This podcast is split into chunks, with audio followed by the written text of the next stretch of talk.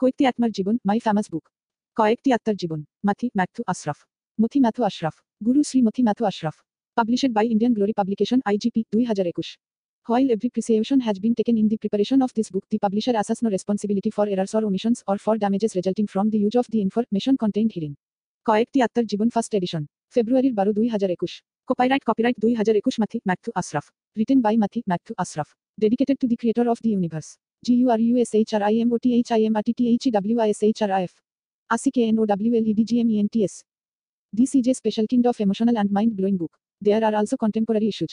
I have written this book to increase your knowledge.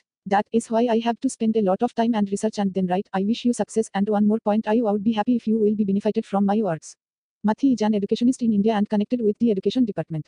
I wrote many books like FOUNTINSBULBTHESPECHESPECHOFCREATIBITSPOKENENGLISH Fountains GETJOBSINTRBIWURPREPRRTION How to answer WINNER My first gift Success PREPREFORJOB Story of an unlucky girl Property etc.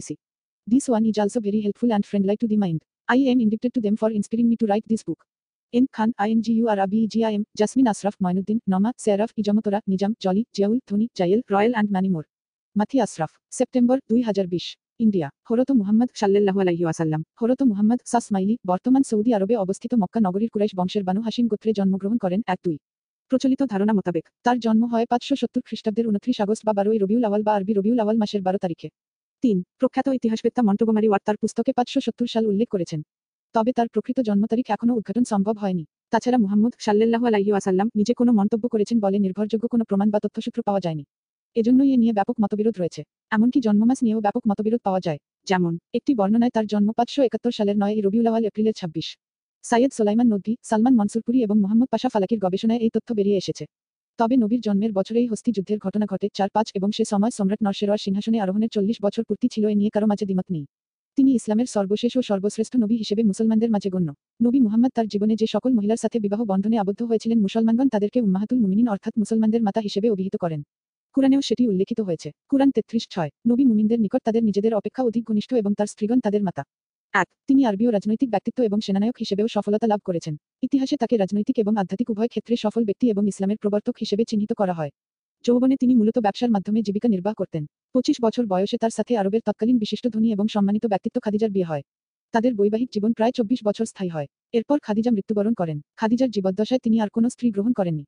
মুসলিম জীবনীকারদের বর্ণনামতে খাদিজার মৃত্যুর পর নবী আরও 10 জন, মতান্তরে 12 জন স্ত্রী গ্রহণ করেন, অর্থাৎ তার স্ত্রীর সংখ্যা সর্বমোট 11 জন, মতান্তরে 13 জন।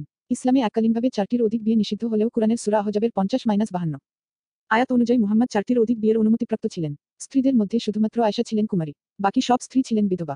মুহাম্মাদের জীবনকে প্রধান 2টি অংশে ভাগ করা হয়, মক্কী জীবন এবং মাদানী জীবন। মক্কী জীবনে তিনি 2 জনকে বিয়ে করেন, তার বাকি সবগুলো বিয়েই ছিল মাদানী জীবনে তথা হিজরতের পরে। মুহাম্মাদের বৈবাহিক জীবনে তালাক ছিল না, এ কারণে কুরআনে তালাক সম্পর্কে বিশদ বর্ণনা রয়েছে। নাম, গোত্র, বিয়ের পূর্বের অবস্থা, বয়স, মন্তব্য, বিয়ের তারিখ, মৃত্যুর তারিখ। খাদিজা বিনতু খুয়াইলিদ বনু আসাদ বিধবা, 2540 প্রথম বিয়ে এবং নবুয়ত প্রাপ্তির আগে একমাত্র বিয়ে, 595-619। সাউদা বিনতে জামা বনু আব্দুল শামসা বিধবা, 65 বৃদ্ধ, গরিব এবং বিধবা, আবিসিনিয়া হিজরতের পর 619 আর পরপর মুহাম্মাদের ওফাতের পর। আয়েশা বিনতু আবু বকর বনু তাইম কুমারী নয়, মতান্তর। বিয়ের সময় আয়েশার বয়স। মুহাম্মাদের সাথে পারিবারিক সম্পর্ক স্থাপনের জন্য আবু বকর তার মেয়েকে বিয়ে দেন 10-622 মুহাম্মাদের ওফাতের পর। হাফসা বিনতে উমর বনু আদি বিধবা, উমরের সাথে সম্পর্ক স্থাপনের উদ্দেশ্যে তার মেয়েকে 624-625 মুহাম্মাদের ওফাতের পর। জয়নব বিনতু খুজাইমা বিধবা, 626-627 বিয়ের পরপরই। উম্মে সালামা হিন্দ বিনতু আবি উমাইয়া বনু উমাইয়া উহুদ যুদ্ধে বিধবা হন প্রায় 65 সাহায্যের জন্য। 4 জনের জননী ছিলেন 626 মুহাম্মাদের ওফাতের পর। রায়হানা বিনতে জায়েদ বনু নাদির, জয়নব বিনতে জাহশ তালাকপ্রাপ্ত এবং বিধবা, 625-627 মুহাম্মাদের ওফাতের পর। জুয়াইরিয়া বিনতে আল হারিস বনু মুস্তালিক বিধবা, মা মালাকাত আইমানুকুম এর আওতায়, 627-628 মুহাম্মাদের ওফাতের পর। রামালাহ বিনতে আবি সুফিয়ান বনু উমাইয়া আবু সুফিয়ানের কন্যা, প্রথম উমাইয়া খলিফা মুয়াবিয়া রবন, তালাকপ্রাপ্ত। তার স্বামী আবিসিনিয়ায় খ্রিস্টান হয়ে যায়, সাহায্য 629 মুহাম্মাদের ওফাতের পর। সাফিয়া বিনতে হুয়াই বনু নাদির বিধবা, মা মালাকাত আইমানুকুম এর আওতায়, 629 মুহাম্মাদের ওফাতের পর। মাইমুনা বিনতে আল হারিস বিধবা, 629 মুহাম্মাদের ওফাতের পর। মারিয়া আল কিবতিয়া মিশরীয়, মিশরের সম্রাট মুকাউকিসের পক্ষ হতে মুহাম্মাদের জন্য উপহার, 628-629 মুহাম্মাদের ওফাতের পর। মুহাম্মাদের সঙ্গে আয়েশার বিয়ে হয় মূলত খাদিজা বিনতে খুয়াইলিদের মৃত্যুর পরে। মুহাম্মদ সৌদাকে জামআ ইবনে কাইসের কন্যা বিয়ে করার পর আয়েশাকে পরবর্তীতে তৃতীয় স্ত্রী হিসেবে গ্রহণ করেন। তার বিয়ে খাদিজার মৃত্যুর পরে হয়েছিল, এ পক্ষে বেশিরভাগ গবেষকই একই মত পোষণ করেন। যদিও তার বিয়ে হিজরতের 2 না 3 বছর আগে হয়েছিল, এ নিয়ে ভিন্নমত প্রচলিত আছে। কিছু সূত্র থেকে পাওয়া যায় যে মুহাম্মদ সা এর সঙ্গে তার বিবাহ সৌদার সঙ্গে বিয়ের পূর্বে হয়েছিল, যদিও বেশিরভাগ হাদিস মোতাবেক মুহাম্মদ সৌদাকে আয়েশার পূর্বে বিয়ে করেছিলেন। এটি প্রচলিত যে উসমান বিন মাকজুনের স্ত্রী খাওলা আবু বকরের নিকট দেখা করতে গিয়েছিলেন এবং এই বিয়ের প্রস্তাব দিয়েছিলেন। মুহাম্মাদের সঙ্গে 6 বা 7 বছর বয়সে আয়েশার বিয়ে হয়। বয়সের দিক থেকে তিনি ছিলেন মুহাম্মাদের স্ত্রীদের মাঝে কনিষ্ঠতম। তথ্যসূত্র প্রয়োজন। বিয়ের সময় আয়েশার বয়স কত ছিল এই নিয়ে মতভেদ রয়েছে। বিভিন্ন সূত্র অনুযায়ী মুহাম্মাদের সঙ্গে তার বিবাহ এবং এর সিদ্ধি মূলত সার্থক হয়েছিল যখন আয়েশার বয়স ছিল 6-18 বছর। আহলুল সুন্নাহ বা সুন্নিদের হাদিসের বর্ণনা অনুযায়ী প্রচলিত তথ্যমতে মুহাম্মাদের সাথে যখন আয়েশার বিয়ে হয় তখন তার বয়স ছিল 6-7 বছর। 9-10 আর বদরের যুদ্ধের সময় 624 খ্রিস্টাব্দে 9 বছর বা মতান্তরে 10 বছর বয়স থেকে তার বৈবাহিক জীবন শুরু হয়। এর পূর্বে তিনি তার বিবাহ পরবর্তী সময় তার পিত্রালয়ে শিশুবৎসলভাবে অতিবাহিত করেন। তথ্যসূত্র প্রয়োজন।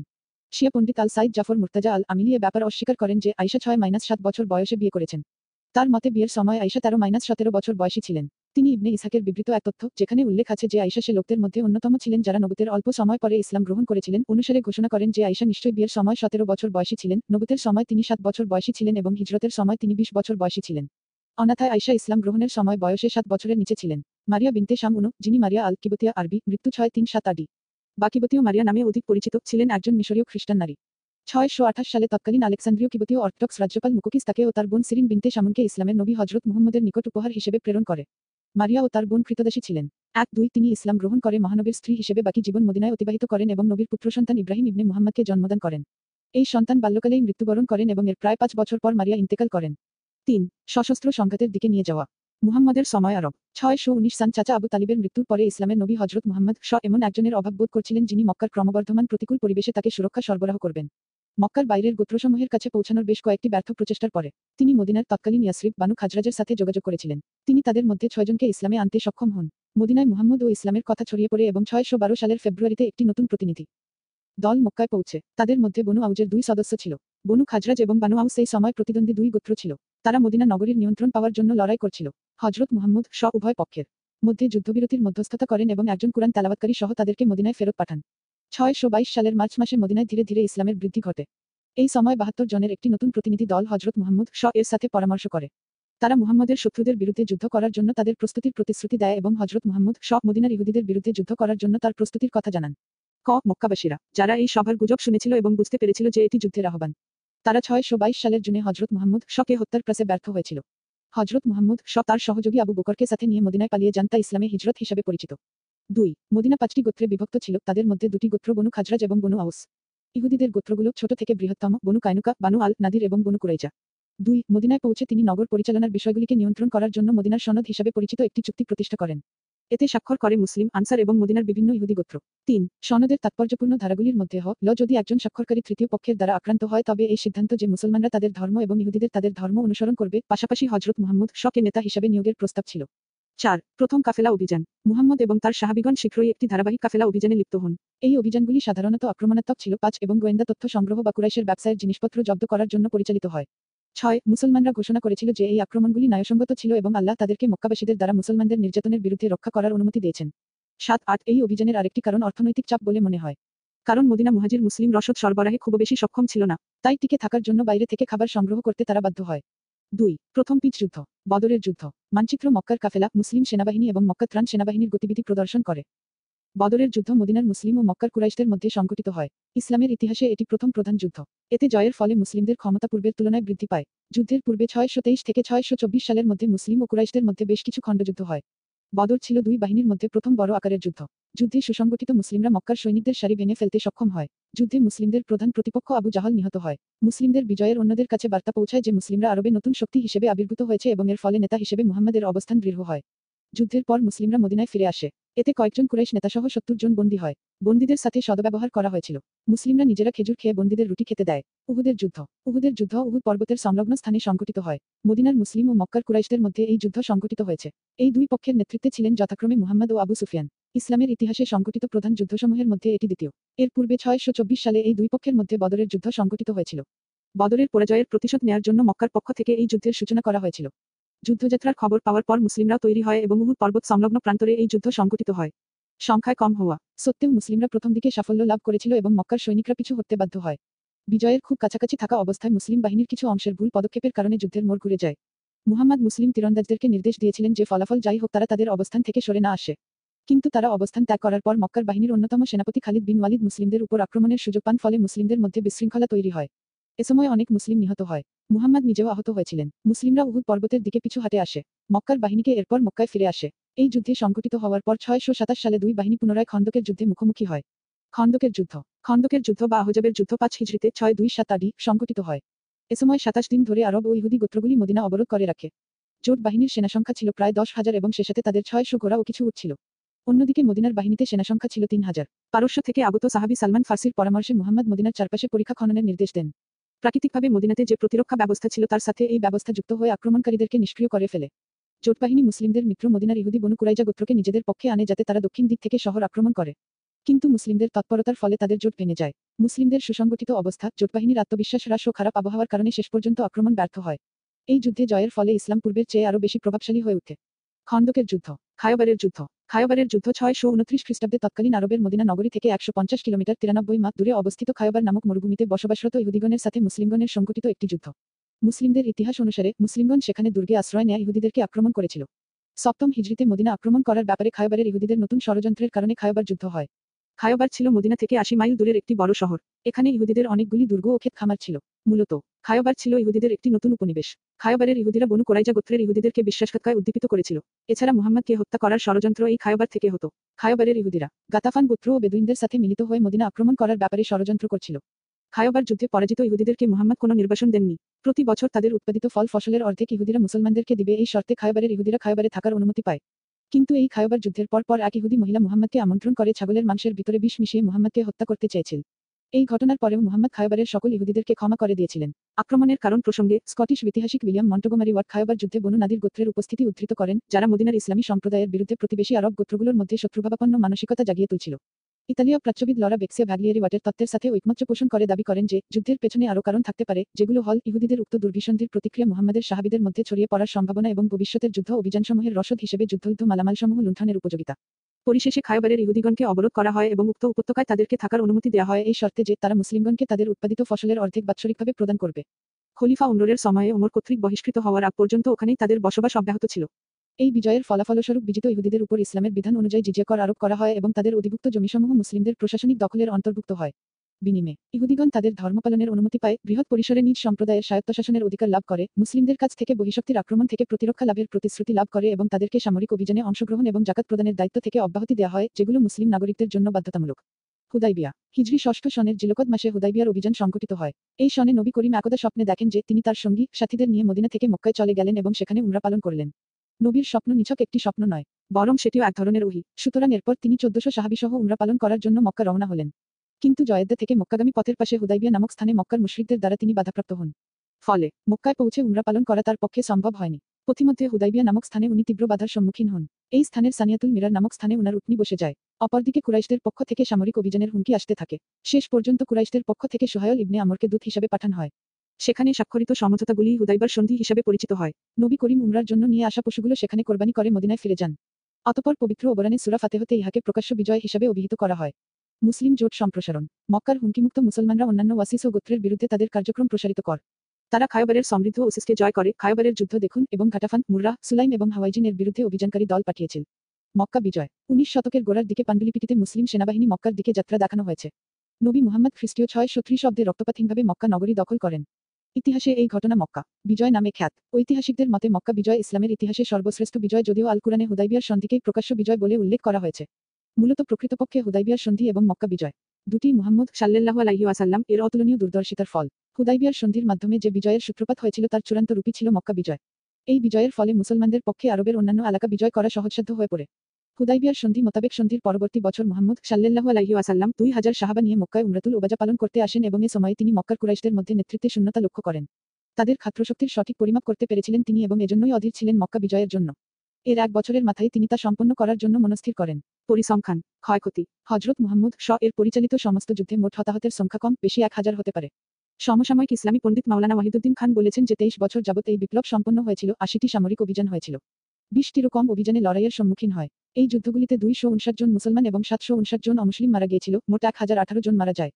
জেসাস খ্রিস্ট নাজারেথ নামে একটি গ্রামে জোসেফ নামে একজন কাঠমিস্ত্রি সপরিবারে বাস করত। নাজারেথ প্যালেস্টাইন রাজ্যের অন্তর্গত। এই গ্রামের প্রায় সমস্ত বাসিন্দা ছিল ইহুদি ধর্মাবলম্বী এবং বেশিরভাগ ইহুদিরাই তখন বেদনাবিধুর। তার কারণ তখন তারা পরাধীন অবস্থায় এক অন্ধকার যুগ অতিক্রম করছিল। আর কি হুতিদের এই পরাধীন অবস্থার কারণ ছিল রোমানরা। এই রোমান সাম্রাজ্য ছিল সুদূর বিস্তৃত। রোমান শাসকরা সাধারণত এবং আত্মাভিমানী হতেন। যে সময়ের কথা এখানে আমরা বলছি, সেই সময় ইহুদিদের একজন ধর্মগুরু ব্যাপটিস্ট নানা জায়গায় বলে বেড়াচ্ছেন, শীঘ্রই ইহুদিদের মুক্তি দেওয়ার জন্য আবির্ভূত হবেন একজন মহান পুরুষ। তার হাত ধরেই আসবে নতুন যুগ, আপনারা সকলে প্রস্তুত হন তাকে বরণ করে নিতে। আর পাঁচজনের মতো এই কথা শুনেছিলেন জোসেফ। মানুষ হিসেবে তিনি যেমন সৎ তেমনি ছিলেন পরিশ্রমী, আচার আচরণে সকলের শ্রদ্ধার পাত্র। এই সময় জোসেফের সঙ্গে ওই গ্রামেরই এক কুমারী মেয়ে মেরির বিয়ের কথাবার্তা চলছে। এই শুভ অনুষ্ঠানের আয়োজন প্রায় সমাপ্ত হয়েছে। এই সময় এক রাতে মেরি এক আশ্চর্য স্বপ্ন দেখল। তিনি দেখলেন ঈশ্বরের দূত গ্যাব্রিয়েল এসে তার মাথার পাশে বসেছেন, আর তার হৃদয় হতে ভবিষ্যৎবাণী ভেসে এল, আমি দেবদূত গ্যাব্রিয়েল, আর কিছুদিনের মধ্যেই তুমি এক শিশুর জন্ম দেবে, তুমি তার নাম রাখবে যিশু, তিনি ইহুদি জাতিকে এই পরাধীন জীবন থেকে মুক্ত করবেন। মেরি আতঙ্কিত হয়ে প্রশ্ন করলেন, আমার তো এখনো বিয়ে হয়নি, আমি মা হব কিভাবে? দেবদূত অভয় দিলেন, তোমার সেই সন্তান তো ঈশ্বরের পুত্র, সুতরাং নিয়ে বিচলিত হবে না। একথা জানিয়ে নিমেষে অদৃশ্য হয়ে গেলেন গ্যাব্রিয়েল। আরও এই সময় ইহুদিদের রাজা হেরড তার রাজসভার জ্যোতিষীকে দিয়ে গণনা করিয়ে জানতে পারলেন, আর কিছুদিনের মধ্যেই কোনো এক ইহুদি পরিবারে এমন একজন জন্মাবে যে পরবর্তীকালে এই এলাকার রাজা হয়ে বসবেন। হেরড এই কথা জেনে প্রচণ্ড ভয় পেয়ে গেলেন। ক্ষিপ্ত হয়ে তিনি আদেশ দিলেন, বেথলেহেম ও তার সংলগ্ন অঞ্চলে সকল পুরুষ নবজাতক শিশুকে যেন হত্যা করা হয়। অন্যদিকে মেরি তার দিদি এলিজাবেথকে নিজের অদ্ভুত স্বপ্নের কথা জানালেন। এলিজাবেথ ও তার স্বামী ছিলেন নিঃসন্তান। তারা দুজনই একটি সন্তানের জন্য অন্তরের সমস্ত শক্তি দিয়ে ঈশ্বরের কাছে প্রার্থনা করতেন সব সময়। এমন সময় তারাও স্বপ্নে এক দৈববাণী পেলেন, তাদের ঈশ্বর পুত্র সন্তান দেবেন, তার নাম রাখবে যোহান। মানবজাতির অশেষ কল্যাণ করার জন্যই হবে যোহানের আবির্ভাব। অল্প কয়েকদিনের মধ্যেই দৈববাণী সঠিক বলে প্রমাণিত হল। এলিজাবেথ একটি সন্তানের জন্ম দিলেন, আর সেই নবজাতকের নাম রাখা হল যোহান। দিদির বাড়ি থেকে যখন নিজের বাড়ির দিকে ফিরে আসছেন, মেরি তখন অনুভব করতে পারলেন তিনিও সন্তান সম্ভবা। খবরটা জোসেফের কানে গেল। তিনি মনে মনে খুব আঘাত পেলেন। মেরিকে বিয়ে করার জন্য তিনি খুবই আগ্রহে আকুল হয়েছিলেন, কিন্তু কোনো সন্তান সম্ভাবনা দিকে তো বিয়ে করা সম্ভব নয়। অল্প কিছু সময়ের মধ্যে গ্যাব্রিয়েল জোসেফকেও স্বপ্নে দেখা দিয়ে তাকে উদ্বিগ্ন না হওয়ার উপদেশ দিলেন।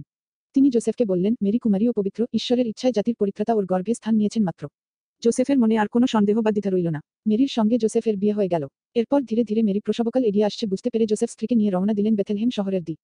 পথে রাত খোনালে তারা আশ্রয় নিতে বাধ্য হলেন এক আস্তাবলে। সেই রাতেই আস্তাবলে জন্মালেন ঈশ্বর পুত্র যিশু। একদল রাখাল আকাশের বিশেষ এক তারার আলোয় উদ্ভাসিত হতে দেখে আস্তাবলে উপস্থিত হলেন। তারা নবজাতককে দেখে খুব আনন্দ উল্লাস প্রকাশ করলেন। জন দ্য ব্যাপটিস্টও উপস্থিত হয়ে এই শিশুকে শনাক্ত করলেন ইহুদি জাতির ভবিষ্যৎ মুক্তিদাতা হিসেবে। ইহুদিদের একটা নিয়ম হল, কোনো শিশু জন্মাবার 8 দিন পর মন্দিরে গিয়ে নবজাতকের নামকরণ করতে হয়। ঠিক সেভাবেই শিশুকে নিয়ে মন্দিরে গেলেন জোসেফ ও মেরি। নবজাতকের নাম রাখলেন যিশু। যিশুকে নিয়ে আরও কিছুদিন ওই আস্তাবলেই অবস্থান করেছিলেন তারা। এই সময় আকাশের আলো বিচ্ছুরণকারী একতারাকে অনুসরণ করে সেখানে উপস্থিত হলেন 3 জন প্রাচ্যদেশী পণ্ডিত। তারা নানা রকম উপহার দিলেন যিশুকে। অন্যদিকে হেরডের কানে এসেছে যিশুর আবির্ভাবের কথা। তিনি নির্বিচারে শিশু হত্যায় মেতে উঠলেন। জোসেফ ও মেরি শিশুকে রক্ষা করার জন্য আত্মগোপন করলেন। ছদ্মবেশে উপস্থিত হলেন মিস। যিশুর জীবনের প্রথম কয়েকটা বছর মিশরে অতিবাহিত হল। সময় কাটতে থাকলো, আর এভাবেই একসময় রাজাকারদের মৃত্যু ঘটল। এই খবর ক্রমে জোসেফের কানে গিয়ে পৌঁছায়। তিনি তখন মেরি যিশুকে নিয়ে নাজারেথে ফিরে এলেন। যুবক হবার আগেই যিশু তার বাবার সঙ্গে কাঠমিস্ত্রির কাজে হাত লাগাতে শুরু করেছিলেন। তিনি যে কাজেই হাত দিতেন সেই কাজের কলাকৌশল খুব সহজেই তার আয়ত্তে এসে যেত। যিশু ছিলেন একটু ভাবুক প্রকৃতির। বয়স যত বাড়তে থাকলো তার ভাবনার গভীরতাও বাড়তে থাকলো। মানুষের দুঃখ বেদন হাহাকার তাকে খুব যন্ত্রণা দিত। যিশু মর্মাহত হয়ে দেখলেন মানুষ কত যত সামান্য কারণেই একে অপরকে আঘাত করছে। তিনি যখন এই সমস্ত জিনিসের কারণ খুঁজে তার প্রতিকার করার উপায় বের করছিলেন, তখন দুটো উল্লেখযোগ্য ঘটনা ঘটে। প্রথম ঘটনা হলো জুদিয়ার নতুন শাসক পন্তিয়াস পাইলেট সাধারণ মানুষদের ওপর প্রচণ্ড অত্যাচার শুরু করে দিয়েছে। দ্বিতীয় ঘটনা, এলিজাবেথের পুত্র যোহান ধর্মগুরুপে রূপে দ্রুত জনপ্রিয় হয়ে উঠছেন। আগেই জানিয়েছি এলিজাবেথ ছিলেন দিদি এবং তিনিও যোহানের জন্মের আগে দৈববাণী শুনতে পেয়েছিলেন। এই সময় যিশু যোহানের সঙ্গে দেখা করার জন্য উদ্গ্রীব হয়ে ওঠেন। জর্ডান নদীর তীরে দুজনের সাক্ষাৎ হয়। সে এক মহৎ মিলন। যোহান একটি পাথরের উপর দাঁড়িয়ে আছেন, তার সামনে উন্মুখ অনেক নরক নারী। অনতিদূরে পবিত্র জর্ডান নদী প্রবাহমান। যিশু জর্ডান নদীর জলে স্নান সেরে যোহানের নিকট দীক্ষা নিলেন। আর সেই সময় যিশু শুনতে পেলেন এক দৈববাণী, ধন সম্পদ ও ঐশ্বর্যাদি সমেত এই বিশ্বে তোমার ভূমিকা হবে মুক্তিদাতার। তুমি আমার প্রিয় এবং আমি তোমারই মধ্যে বর্তমান। যিশুর বয়স যখন প্রায় 30 বছর, তিনি সর্বসমক্ষে ঈশ্বরের বাণী প্রচারে ব্রতী হলেন। ইতিমধ্যে অত্যাচারী রাজা অ্যান্টিপাস যিশুর গুরু যোহানকে কারারুদ্ধ করে ফেলেন, কারণ তিনি রাজার কথাকে সমর্থন করেননি। যোহানের অনুপস্থিতিতে যিশু ঈশ্বরের বাণী প্রচার করার দায়িত্ব গ্রহণ করেন। কখনো তিনি নগরে, কখনো গ্রামে, কখনো সমুদ্রের তীর, কখনো বা আরোহণ করেছেন পর্বত। সর্বক্ষণ তিনি সহিষ্ণু ও চলিষ্ণু। হাজার হাজার নরনারী মন্ত্রমুগ্ধের মতন তার কথা শুনতেন এবং তার অনুগামী হয়ে উঠতেন। মানুষের পাপ গ্লানি ও কলুষতা থেকে মুক্ত করতে চলেছে তার অবিস্মরণীয় পর্যটন। বহু অথর্ব বিবিধ রোগাক্রান্ত আতুর দুঃখভারাক্রান্ত নর নারী যিশুর অলৌকিক স্পর্শে রোগমুক্ত হলেন ও অন্তরে শক্তি পেলেন। যিশু কোনো একটি স্থানে থাকতেন না, তার শীর্ষ সংখ্যা বাড়তে থাকে। এই শীর্ষদের মধ্যে শ্রেষ্ঠ জনকে তিনি বিভিন্ন প্রান্তে পাঠাতেন ধর্ম প্রচার করার জন্য। এরা হলেন Jacob, Andrew, Peter, যোহান, Philip, Simon, Judas, জিহুদা, মথি, থোমা, বারথোলমিও, জন। যিশু বললেন, মানুষকে ভালোবাসো, শত্রু মিত্র ভেদাভেদ করবে না। মানুষকে ভালোবাসলে ঈশ্বরকে সেবা করা হয়। তিনি আরো বললেন, আমাকে অনুসরণ করো, তাহলেই ঈশ্বরের নিকট পৌঁছাতে পারবে। অন্যায় ও পাপ করা খুব সহজ, ভালো কাজ করে সৎ থেকে স্বর্গে যাওয়া তুলনামূলকভাবে অনেক কঠিন। যিশু যখন এইসব কথা প্রচার করছেন, ইহুদিরা তখন ধর্মের নামে জাকের সঙ্গে নানা প্রকার অনাচার করে চলেছে। প্রচুর পশু বলি দেওয়া হচ্ছে মন্দিরে মন্দিরে। যিশু এসবের তীব্র বিরোধিতা শুরু করলেন। যারা মন্দিরে পশু বিক্রি করতে আসত তিনি তাদের বিরুদ্ধে জনমত গড়ে তুললেন। এই সমস্ত খবর রোমান শাসকদের কাছে পৌঁছালে তারা যিশুর বিরুদ্ধে ক্ষোভহস্ত হয়ে ওঠেন। এইরকম অবস্থায় কিছু মানুষ নিজেদের সংগঠিত করে বিদ্রোহ ঘোষণা করে। তারা বিশ্বাস করতেন যিশু তাদের পরাধীনতার হাত থেকে মুক্ত করবেন, কিন্তু রোমানরা অত্যন্ত নিষ্ঠুরতার সঙ্গে বিদ্রোহ দমন করে। ইহুদিদের কয়েকজন ধর্মগুরু রোমান শাসকদের কাছে গিয়ে অভিযোগ জানান, এই যিশু তার যথেষ্ট শিক্ষাকে সাধারণ মানুষের মধ্যে প্রকাশ করে আবহাওয়াকে সার্বিকভাবে বিষাক্ত করে তুলছে। যিশু আমাদের ধর্মকে অপমান করেছে। এক কথায় যিশু ঈশ্বর বিরোধী। তার যিশুর উপযুক্ত শাস্তি চাই। যিশুর 12 জন শিষ্য ছিলেন, তাদের নাম আগেই উল্লেখ করেছি। এদের মধ্যে জুডাস ছিলেন অর্থলোভী, সুতরাং শত্রুরা তাকে সহজেই কিনে নিল, আর জুডাস যিশুকে শত্রুর হাতে ধরিয়ে দিল। যিশুর বিচার হয় ইহুদির যাজকালয়। প্রধান শাসক তাকে মৃত্যুদণ্ডে দণ্ডিত করলেন। যিশু নির্ভীক। রোমান বিচারপতি প্লেনাও সমর্থন করলেন সেই দণ্ডাদেশ। স্থির হল যিশুকে ক্রুশবিদ্ধ করে হত্যা করা হবে। চারিদিকে হাহাকার উঠল। যিশুর চূড়ান্ত অমানবিক অত্যাচার সর্বসাধারণের সম্মুখে দৃশ্যমান হল। যিশুকে স্বয়ং বদ্ধভূমিতে বহন করে নিয়ে যেতে হল সেই ভারী ক্রুশ। মাঠকে করা হয়েছিল বদ্ধভূমি। অসংখ্য নারী শিশু যিশুকে অনুসরণ করে উপস্থিত হলেন বদ্ধভূমিতে। চারিদিকে করা প্রহরা। হ্যাঁ, বাইবেলকে অনুসরণ করে আমি কয়েকটা উপদেশ স্পিচ আমি দিতে চাই। আমার এই স্পিচগুলি ভালো করে শুনবে বন্ধুরা। ধন্য যারা দিলে মানে অন্তরে নিজেদের গরিব মনে করে, কারণ বেসতে বা স্বর্গীয় রাজ্য তাদেরই।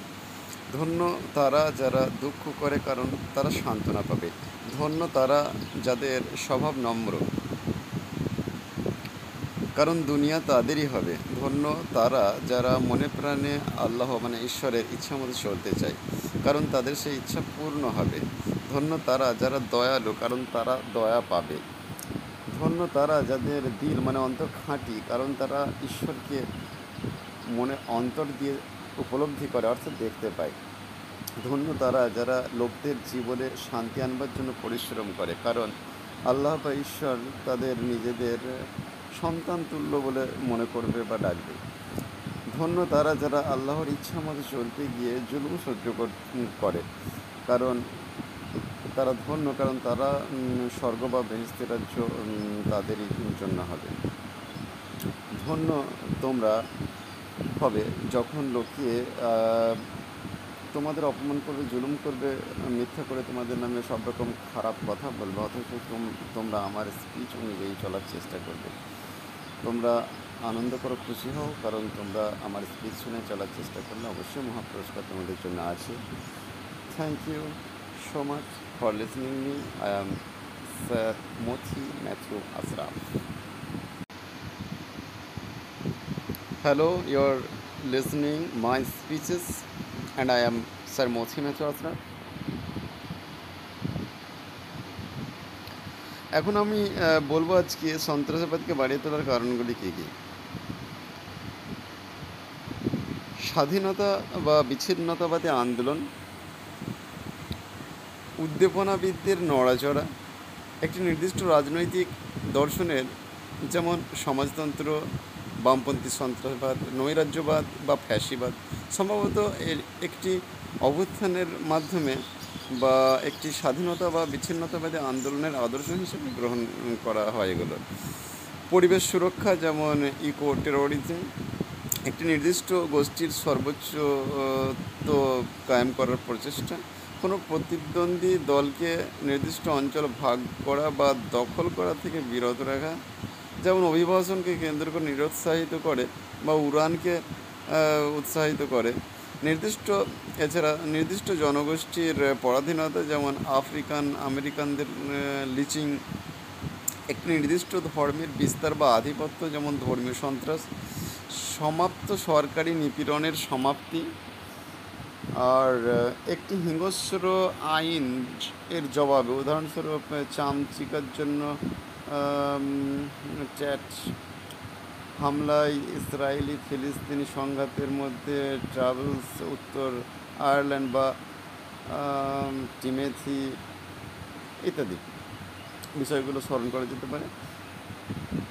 কারণসমূহ ডানপন্থী সন্ত্রাসবাদের অন্তর্ভুক্ত হয়, যেমন সাদা জাতীয়তাবাদ, ফ্যাসিবাদ, এটা স্মরণীয়। আর হচ্ছে কখনো কখনো একই পক্ষের সন্ত্রাসবাদীরা বিভিন্ন কারণে লড়াই করে, উদাহরণস্বরূপ চেচেন রাশিয়ান সংঘাতে ধর্মনিরপেক্ষ চেচেনরা জাতীয় স্বাধীনতার জন্য লড়াই করে সন্ত্রাসী কৌশল ব্যবহার করে।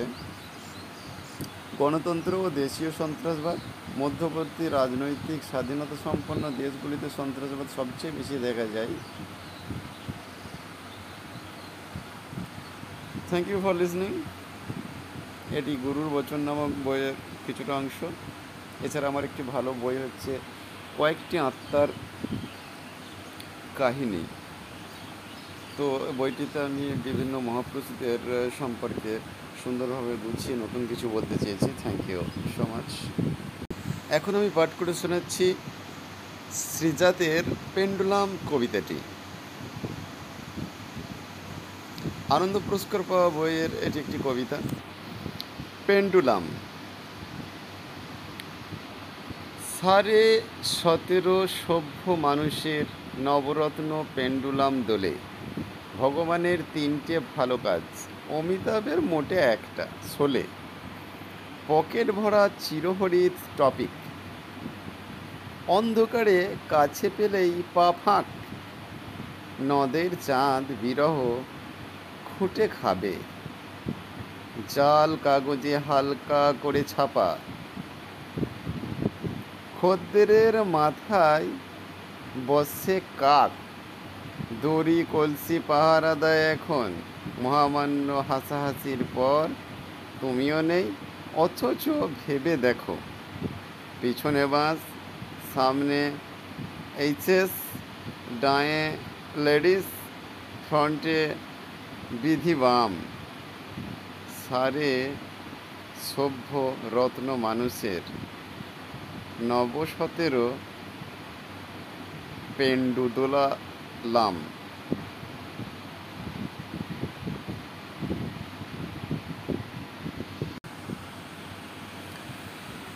হ্যাঁ, বাইবেলকে অনুসরণ করে আমি কয়েকটা উপদেশ স্পিচ আমি দিতে চাই। আমার এই স্পিচগুলি ভালো করে শুনবে বন্ধুরা। ধন্য যারা যারা দিলে মানে অন্তরে নিজেদের গরিব মনে করে, কারণ বেহেশতে বা স্বর্গীয় রাজ্য তাদেরই। ধন্য তারা যারা দুঃখ করে, কারণ তারা সান্ত্বনা পাবে। ধন্য তারা যাদের স্বভাব নম্র, কারণ দুনিয়া তাদেরই হবে। ধন্য তারা যারা মনে প্রাণে আল্লাহ মানে ঈশ্বরের ইচ্ছা মতো চলতে চায়, কারণ তাদের সেই ইচ্ছা পূর্ণ হবে। ধন্য তারা যারা দয়ালু, কারণ তারা দয়া পাবে।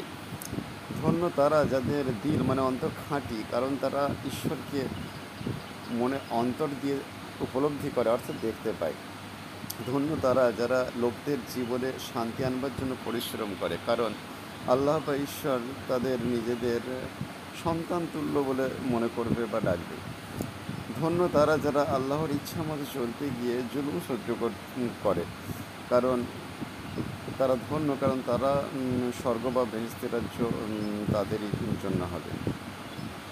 ধন্য তোমরা হবে যখন লোকে তোমাদের অপমান করবে, জুলুম করবে, মিথ্যা করে তোমাদের নামে সব রকম খারাপ কথা বলবে, অথচ তোমরা আমার স্পিচ অনুযায়ী চলার চেষ্টা করবে। তোমরা আনন্দ করো, খুশি হও, কারণ তোমরা আমার স্পিচ শুনে চলার চেষ্টা করলে অবশ্যই মহাপুরস্কার তোমাদের জন্য আছে। Thank you so much for listening me. I am Sir Mothi Methu Ashraf. Hello, আপনারা শুনছেন my speeches এবং আমি Sir Mothi Methu Ashraf from Rasulpur, Bankura. আমি একটি গান কম্পোজ করেছিলাম, লিখেছিলাম এবং লিরিক দিয়েছিলাম। সেটা হচ্ছে মামাটি মানুষ, এবং এটা একটা প্রতিবাদী গান যেটা শাসকের এবং রাজনৈতিক প্রেক্ষাপটে রচিত। এবং গানটির প্রথম যেটি লিখেছিলাম লিরিক দেওয়ার ঠিক পূর্বে, সেই র ডাটাটি কবিতার ছন্দে, কবিতার স্টাইলে আমি কিছুটা পড়ে শোনাচ্ছি। আর গানটি রিলিজ হয়ে গেছে। গানটা বিভিন্ন বন্ধুরা তোমাদের যে গান শোনার যে অ্যাপ আছে সেখানে সার্চ করে দেখবে, না হলে অনলাইনে সার্চ করবে, দেখবে কোন কোন অ্যাপে কোন কোন কোম্পানিতে এটা শোনাচ্ছে। ঠিক আছে। মামাটি মানুষ। অনেক ব্যথা জমানো বুকে ধাক্কা দিলে যারে, স্বীকৃতির অভাব ক্ষুদিত সংসার ডাক দেয় বারে বারে। বঞ্চিতের হৃদয় কাঁপে, মাথায় নতুন আগুন ঝরে, লাথি ঝাঁটা খেতে খেতে সির দ্বারা যায় ব্যথার ভারে। শাসকেরা যে ঘুম ভাঙে না সংখ্যা ভোটের অহংকারে, সবার তরে টাকা জোটে এর বেলা নেই ভাড়ার ঘরে। বিরোধী দল এখন আসে সব শেয়ালের একইরা, ক্ষমতা পেলে সব কিছু ভুলে বলবে তখন ঢেকে যা। সয়েছি মোরা বহুদিনের প্রাণ জ্বালানো, আঘাত কাঁটা। শাসকের দুয়ারে বারে বারে খেয়েছে মোরা লাথি ঝাঁটা। এসো সবে মিলে প্রতিরোধ গড়ে তুলে স্বীকৃতি অধিকার আদায় করি সবাই মিলে। জয় হিন্দ, জয় বাংলা, মা মাটি মানুষের জয়, অধিকার মোদের পাবো নিশ্চয়, পাবো নিশ্চয়। Thank you for listening me. Quran Al Quran also. পর তার সাহাবীরা তার কাছে আসলেন, তখন তিনি সাহাবীদের এই বলে শিক্ষা দিতে লাগলেন, তিন ধন্য তারা যারা দিলে নিজেদের গরিব মনে করে, কারণ বেহেশতি রাজ্য তাদেরই। চার ধন্য তারা যারা দুঃখ করে, কারণ তারা সান্ত্বনা পাবে। পাঁচ ধন্য তারা যাদের স্বভাব নম্র, কারণ দুনিয়া তাদেরই হবে। ছয় ধন্য তারা যারা মনে প্রাণে আল্লাহর ইচ্ছামতো চলতে চায়, কারণ তাদের সেই ইচ্ছা পূর্ণ হবে। সাত ধন্য তারা যারা দয়ালু, কারণ তারা দয়া পাবে। আট ধন্য তারা যাদের দিল খাঁটি, কারণ তারা আল্লাহকে দেখতে পাবে। নয় ধন্য তারা যারা লোকদের জীবনে শান্তি আনবার জন্য পরিশ্রম করে, কারণ আল্লাহ তাদের নিজের সন্তান বলে ডাকবেন। দশ ধন্য তারা যারা আল্লাহর ইচ্ছামতো চলতে গিয়ে জুলুম সহ্য করে, কারণ বেহেশতি রাজ্য তাদেরই।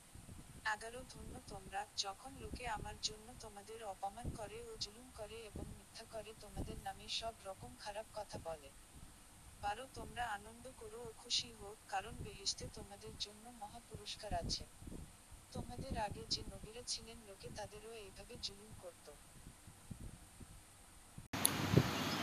হ্যালো, আপনারা শুনছেন মাই স্পিচেস এবং আমি sir Mathi Methu Ashraf from Rasulpur, Bankura. আমি একটি গান কম্পোজ করেছিলাম, লিখেছিলাম এবং লিরিক দিয়েছিলাম, সেটা হচ্ছে মা মাটি মানুষ, এবং এটা একটা প্রতিবাদী গান যেটা শাসকের এবং রাজনৈতিক প্রেক্ষাপটে রচিত। এবং গানটির প্রথম যেটি লিখেছিলাম লিরিক দেওয়ার ঠিক পূর্বে সেই র ডাটাটি কবিতার ছন্দে, কবিতার স্টাইলে আমি কিছুটা পড়ে শোনাচ্ছি। আর গানটি রিলিজ হয়ে গেছে। গানটা বিভিন্ন বন্ধুরা তোমাদের যে গান শোনার যে অ্যাপ আছে সেখানে সার্চ করে দেখবে, নাহলে অনলাইনে সার্চ করবে, দেখবে কোন কোন অ্যাপে কোন কোন কোম্পানিতে এটা শোনাচ্ছে। ঠিক আছে।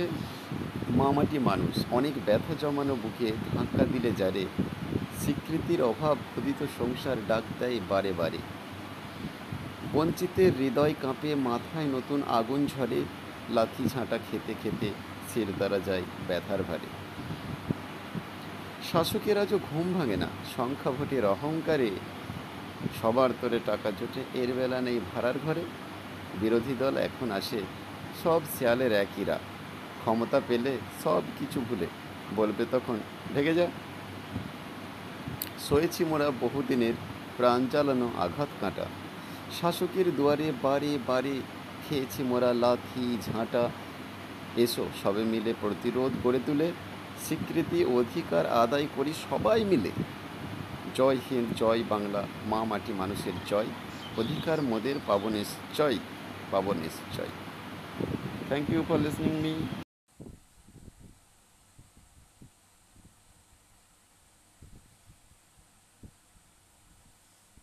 Listen Bible from Bible speech which similar and supports Quran Al-Quran also. পর তার সাহাবীরা তার কাছে আসলেন, তখন তিনি সাহাবীদের এই বলে শিক্ষা দিতে লাগলেন, তিন ধন্য তারা যারা দিলে নিজেদের গরিব মনে করে, কারণ বেহেশতি রাজ্য তাদেরই। চার ধন্য তারা যারা দুঃখ করে, কারণ তারা সান্ত্বনা পাবে। পাঁচ ধন্য তারা যাদের স্বভাব নম্র, কারণ দুনিয়া তাদেরই হবে। ছয় ধন্য তারা যারা মনে প্রাণে আল্লাহর ইচ্ছামতো চলতে চায়, কারণ তাদের সেই ইচ্ছা পূর্ণ হবে। সাত ধন্য তারা যারা দয়ালু, কারণ তারা দয়া পাবে। আট ধন্য তারা যাদের দিল খাঁটি, কারণ তারা আল্লাহকে দেখতে পাবে। নয় ধন্য তারা যারা লোকদের জীবনে শান্তি আনবার জন্য পরিশ্রম করে, কারণ আল্লাহ তাদের নিজের সন্তান বলে ডাকবেন। দশ ধন্য তারা যারা আল্লাহর ইচ্ছামতো চলতে গিয়ে জুলুম সহ্য করে, কারণ বেহেশতি রাজ্য তাদেরই। 11 ধন্য তোমরা, যখন লোকে আমার জন্য তোমাদের অপমান করে ও জুলুম করে এবং মিথ্যা করে তোমাদের নামে সব রকম খারাপ কথা বলে। 12 তোমরা আনন্দ করো ও খুশি হোক, কারণ বেহেশতে তোমাদের জন্য মহা পুরস্কার আছে। তোমাদের আগে যে নবীরা ছিলেন লোকে তাদেরও এইভাবে জুলুম করত। হ্যালো ফ্রেন্ডস, একটি কথা বলি। আমি স্যার মথি মেথু আশরাফ বলছি।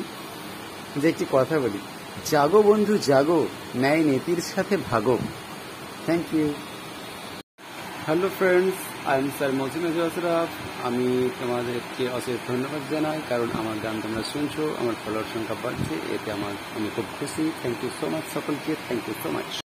Hello friends, I am sir মথি মেথু আশরাফ। আমি তোমাদেরকে অশেষ ধন্যবাদ জানাই, কারণ আমার গান তোমরা শুনছো, আমার ফলোয়ার সংখ্যা বাড়ছে, এতে আমি খুব খুশি। থ্যাংক ইউ সো মাচ সকলকে, thank you so much. Hello friends, thank you সকলকে, অশেষ ধন্যবাদ আমাকে ফলো করার জন্য এবং আমার গান শোনার জন্য।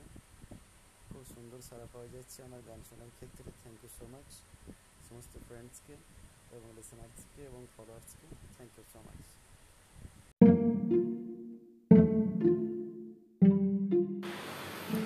Hi friends, good evening. সকলে ভালো আছো তো? আশা করি সকলে ভালো আছো। আমার গান শোনার জন্য তোমার বুঝলে ফ্রেন্ডস, তোমাদের যে স্ট্রিমিং প্ল্যাটফর্মস মানে মিউজিকের অ্যাপ আছে, সেখানে সার্চ করো স্যার মথি মেথু আশরাফ এবং গান শুনতে থাকো। একটা কথা বলি, কথাটা হচ্ছে যে দেখো, সৎ পথে চলো, সত্য কথা বলো, মজা করে মিথ্যা কথা বলো, যাতে অন্যের ক্ষতি না হয়। নিশ্চয়ই ঈশ্বর সফল করবেন। Thank you, thank you for listening me.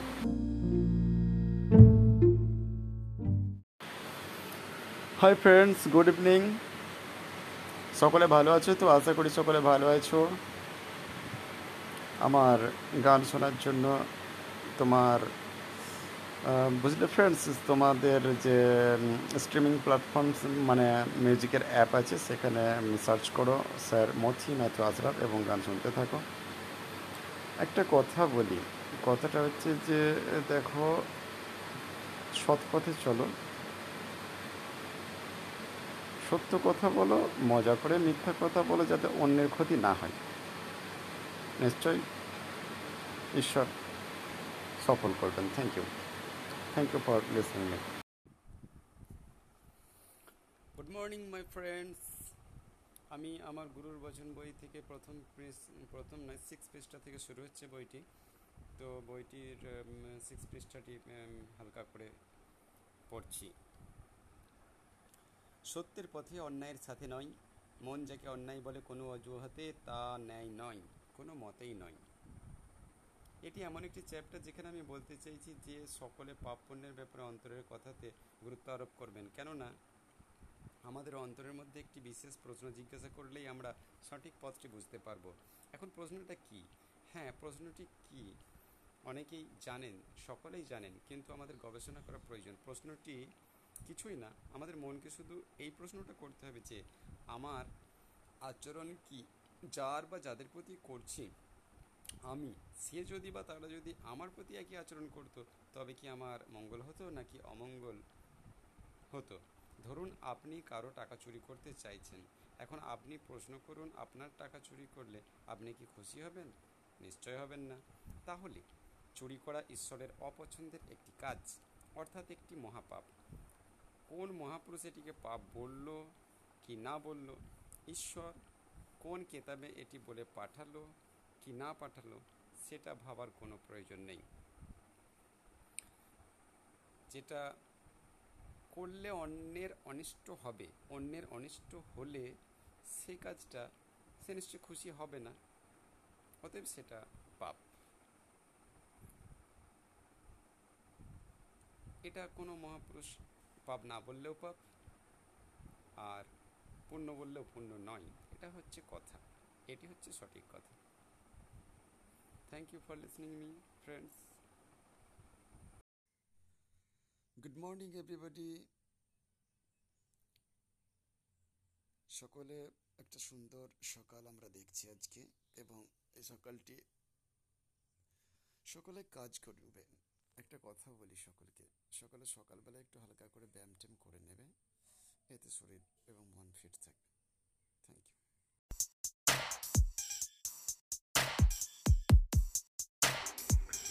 You. SL যুগে আছি আল্লাহু আল্লাহ আল্লাহু আল্লাহ আল্লাহু আল্লাহ আল্লাহু আল্লাহ। SL যুগে আছি আল্লাহু আল্লাহ আল্লাহু আল্লাহ আল্লাহু আল্লাহ আল্লাহু আল্লাহ। তোমার কথা মতো চলবো, সত্য কথা সদা বলবো। তোমার কথা মতো চলবো, সত্য কথা সদা বলবো। আল্লাহু আল্লাহ আল্লাহু আল্লাহ আল্লাহু আল্লাহ আল্লাহু আল্লাহ।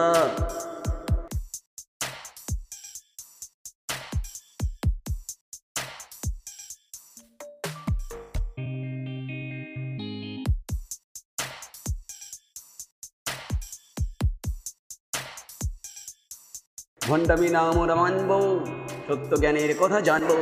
ভণ্ডামি না মোরা মানব, সত্য জ্ঞানের কথা জানবো। আল্লাহু আল্লাহ আল্লাহু আল্লাহ আল্লাহু আল্লাহ আল্লাহু আল্লাহ। তোমার কথা মতো চলবো, সত্য কথা সদা বলবো। তোমার কথা মতো চলবো, সত্য কথা সদা বলবো। আল্লাহু আল্লাহ আল্লাহু আল্লাহ আল্লাহু আল্লাহ আল্লাহু আল্লাহ।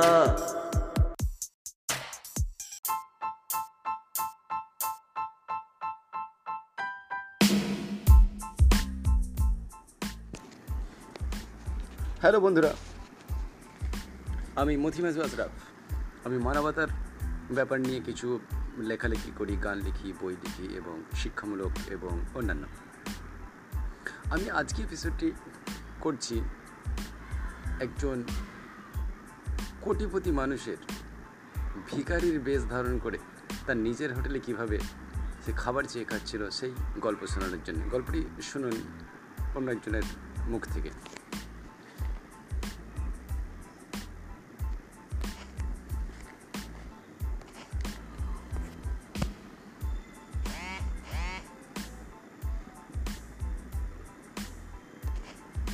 আপনারা শুনছেন বাংলা নিউ মিউজিক রেডিও, আর আমি sir Mathi Methu Ashraf from Gurudev academy.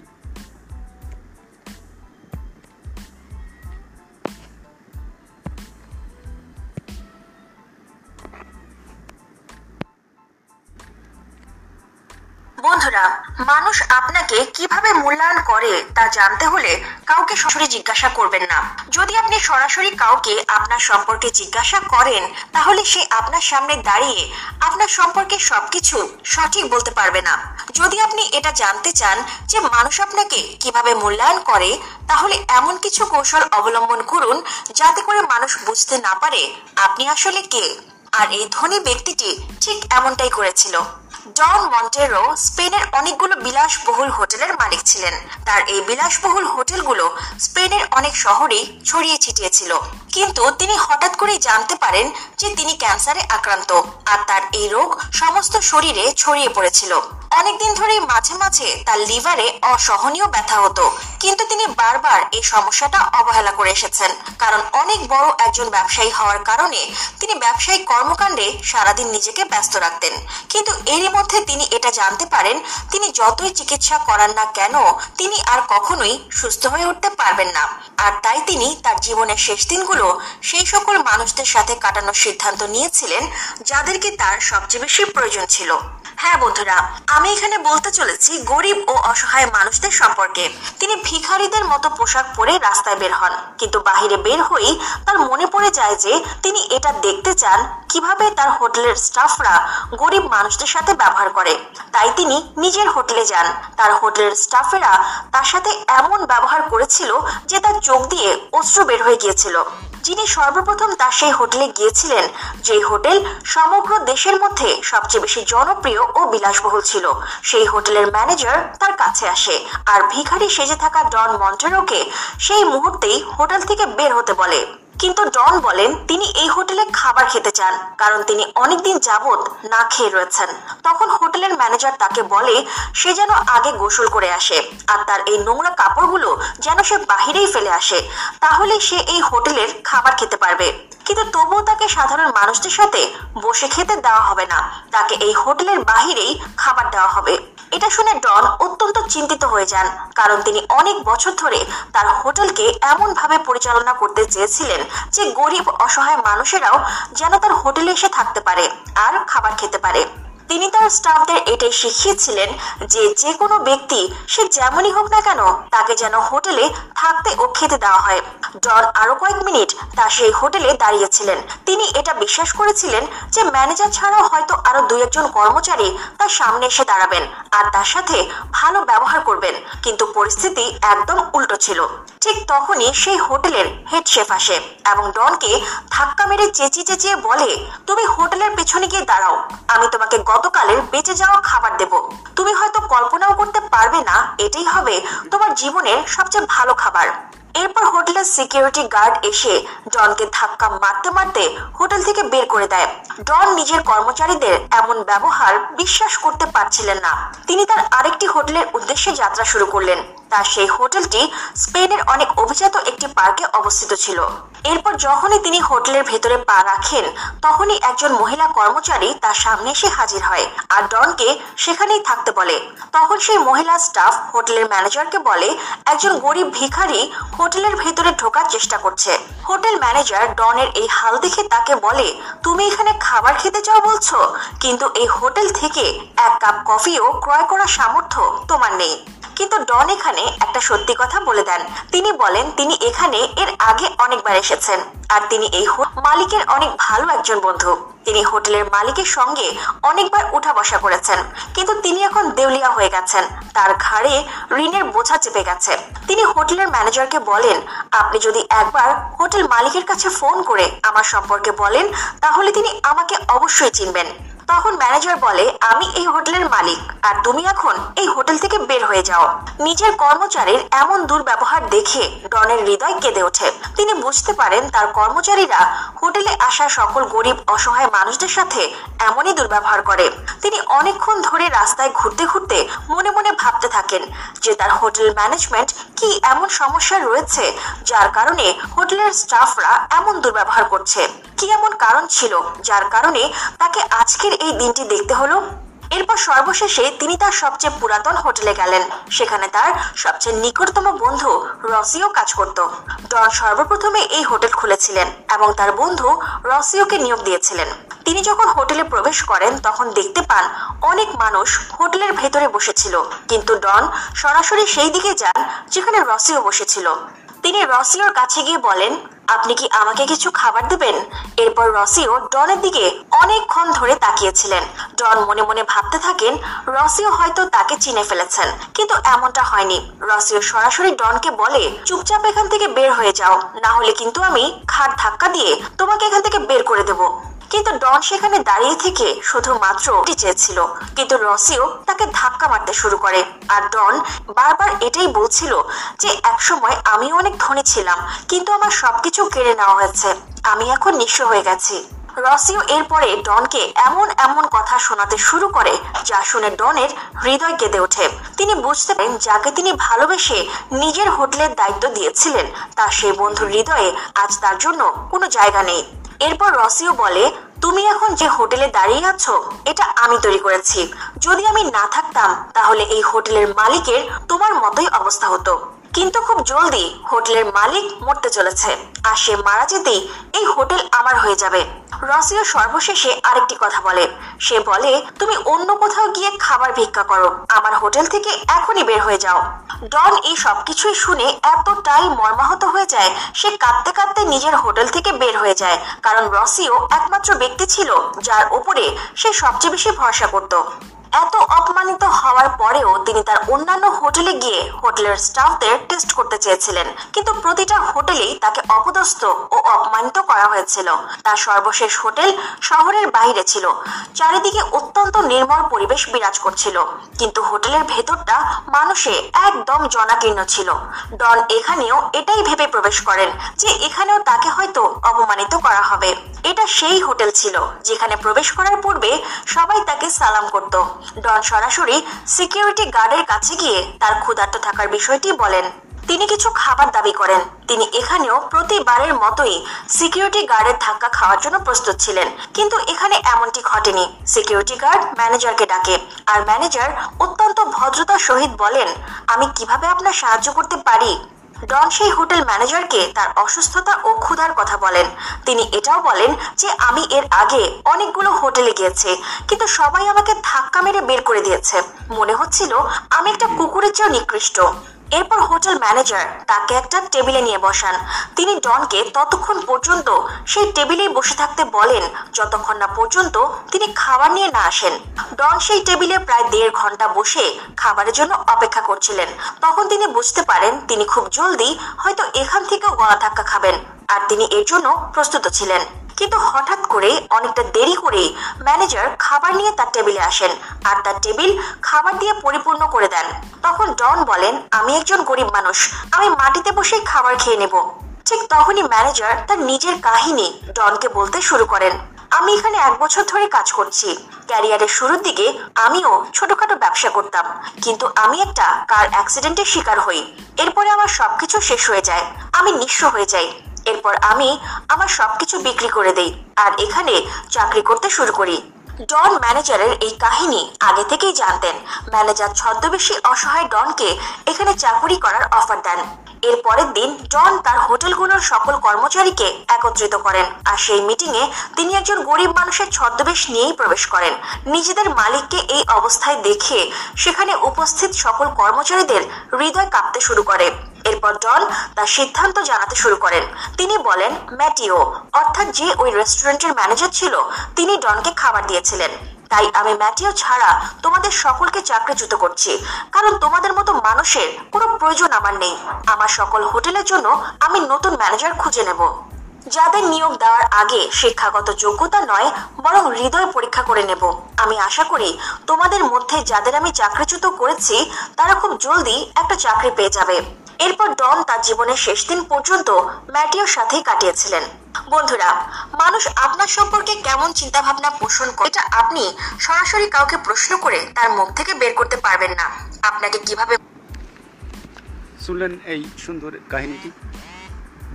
তো মানবিক হতে শেখা আমাদের সকলের প্রয়োজন, মানবিকতার আলোচনা প্রয়োজন, মানবিকতার শিক্ষা দীক্ষা সব কিছু প্রয়োজন। এ ব্যাপারে একটা সুন্দর বই আমি লিখেছি, বইটির নাম গুরুর বচন। গুরুর বচন বাংলা ভাষায় লেখা। বইটি পড়তে পারো, অ্যামাজনে পাওয়া যাচ্ছে, pothi.com পাওয়া যাচ্ছে, অন্যান্য জায়গাতেও পাওয়া যাচ্ছে। এছাড়া আমার ওয়েবসাইট থেকে কিছুটা ম্যানুস্ক্রিপ্ট ডাউনলোড করে পড়তে পারবে।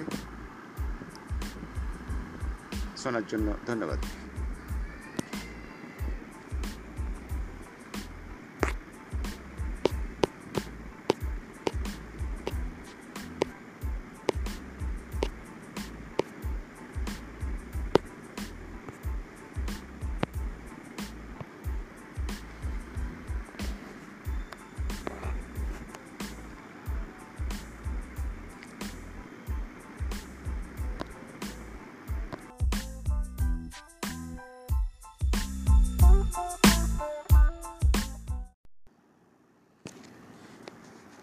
হ্যালো বন্ধুরা, আমি মথি মেথু আশরাফ।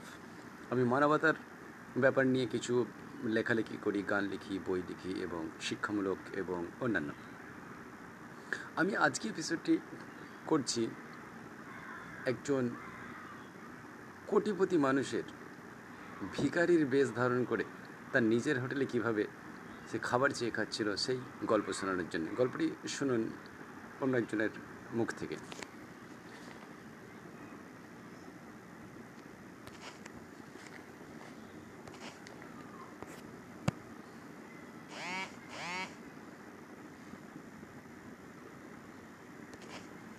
আপনারা শুনছেন বাংলা নিউ মিউজিক রেডিও, আর আমি sir Mathi Methu Ashraf from Gurudev academy.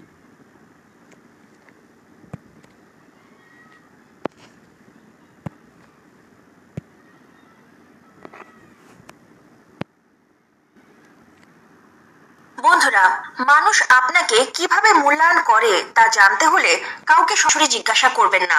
যদি আপনি সরাসরি কাউকে আপনার সম্পর্কে জিজ্ঞাসা করেন, তাহলে সে আপনার সামনে দাঁড়িয়ে আপনার সম্পর্কে সবকিছু সঠিক বলতে পারবে না।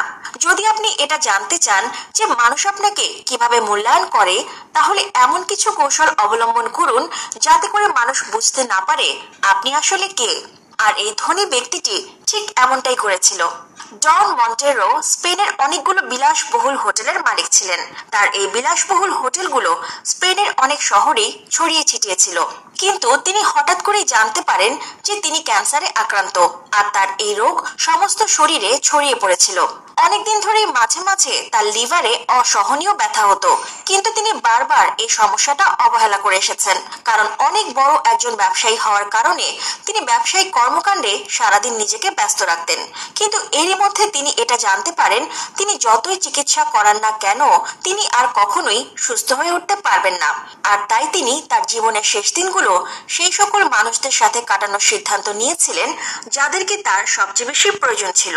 হ্যাঁ বন্ধুরা, আমি এখানে বলতে চলেছি গরিব ও অসহায় মানুষদের সম্পর্কে। তিনি ভিখারীদের মতো পোশাক পরে রাস্তায় বের হন, কিন্তু বাহিরে বের হয়েই তার মনে পড়ে যায় যে তিনি এটা দেখতে চান কিভাবে তার হোটেলের স্টাফরা গরিব মানুষদের সাথে ব্যবহার করে। তাই তিনি নিজের হোটেলে যান। তার হোটেলের স্টাফেরা তার সাথে এমন ব্যবহার করেছিল যে তার চোখ দিয়ে অশ্রু বের হয়ে গিয়েছিল। যিনি সর্বপ্রথম তার সেই হোটেলে গিয়েছিলেন, যেই হোটেল সমগ্র দেশের মধ্যে সবচেয়ে বেশি জনপ্রিয় ও বিলাসবহুল ছিল, সেই হোটেলের ম্যানেজার তার কাছে আসে আর ভিখারি সেজে থাকা ডন মন্টেরোকে সেই মুহূর্তেই হোটেল থেকে বের হতে বলে। কিন্তু ডন বলেন তিনি এই হোটেলে খাবার খেতে চান, কারণ তিনি অনেকদিন যাবত না খেয়ে রয়েছেন। তখন হোটেলের ম্যানেজার তাকে বলে সে যেন আগে গোসল করে আসে, আর তার এই নোংরা কাপড়গুলো যেন সে বাহিরেই ফেলে আসে, তাহলে সে এই হোটেলের খাবার খেতে পারবে। কিন্তু তবুও তাকে সাধারণ মানুষদের সাথে বসে খেতে দেওয়া হবে না, তাকে এই হোটেলের বাহিরেই খাবার দেওয়া হবে। এটা শুনে ডন অত্যন্ত চিন্তিত হয়ে যান, কারণ তিনি অনেক বছর ধরে তার হোটেলকে এমন ভাবে পরিচালনা করতে চেয়েছিলেন যে গরিব অসহায় মানুষেরাও যেন তার হোটেলে এসে থাকতে পারে আর খাবার খেতে পারে। তিনি তার স্টাফদের এটাই শিখিয়েছিলেন যে যে কোনো ব্যক্তি সে যেমনই হোক না কেন তাকে যেন হোটেলে থাকতে ও খেতে দেওয়া হয়।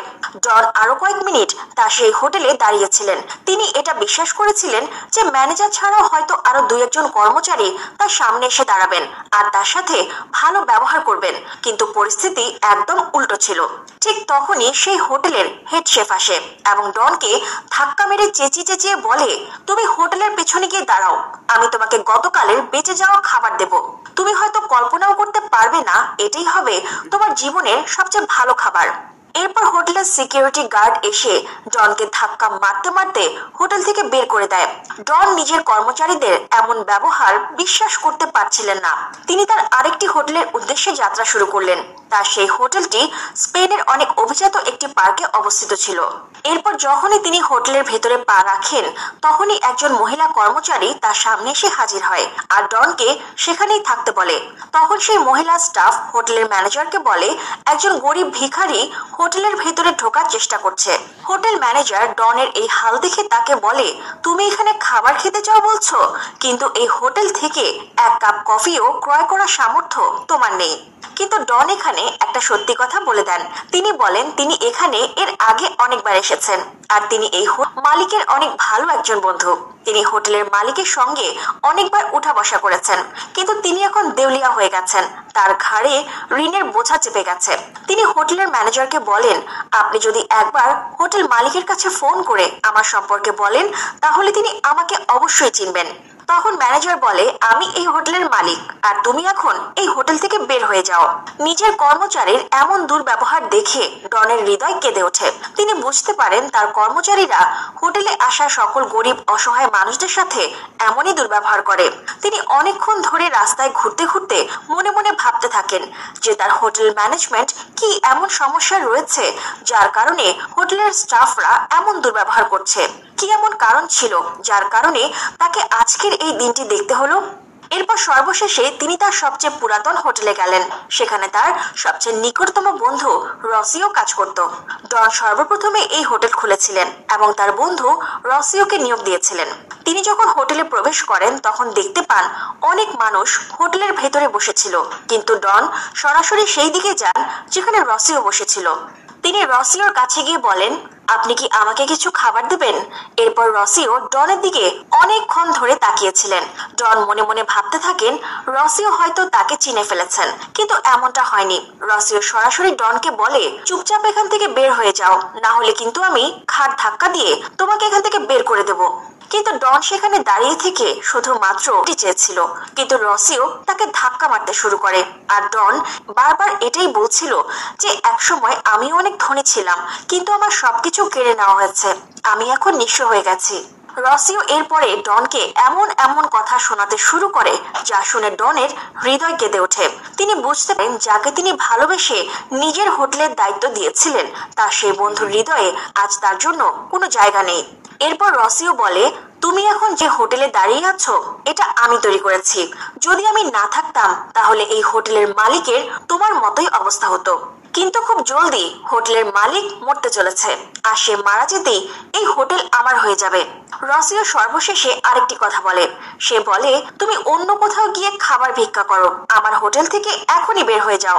ডন এই সবকিছুই শুনে এতটাই মর্মাহত হয়ে যায় সে কাঁদতে কাঁদতে নিজের হোটেল থেকে বের হয়ে যায়, কারণ রসিও একমাত্র ব্যক্তি ছিল যার উপরে সে সবচেয়ে বেশি ভরসা করত। এত অপমানিত হওয়ার পরেও তিনি তার অন্যান্য হোটেলে গিয়ে হোটেলের স্টাফদের টেস্ট করতে চেয়েছিলেন, কিন্তু প্রতিটা হোটেলেই তাকে অপদস্থ ও অপমানিত করা হয়েছিল।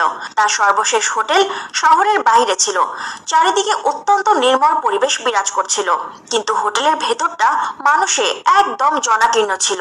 ডন এখানেও এটাই ভেবে প্রবেশ করেন যে এখানেও তাকে হয়তো অপমানিত করা হবে। এটা সেই হোটেল ছিল যেখানে প্রবেশ করার পূর্বে সবাই তাকে সালাম করত। ডন সরাসরি সিকিউরিটি গার্ডের কাছে গিয়ে তার ক্ষুধার্ত থাকার বিষয়টি বলেন।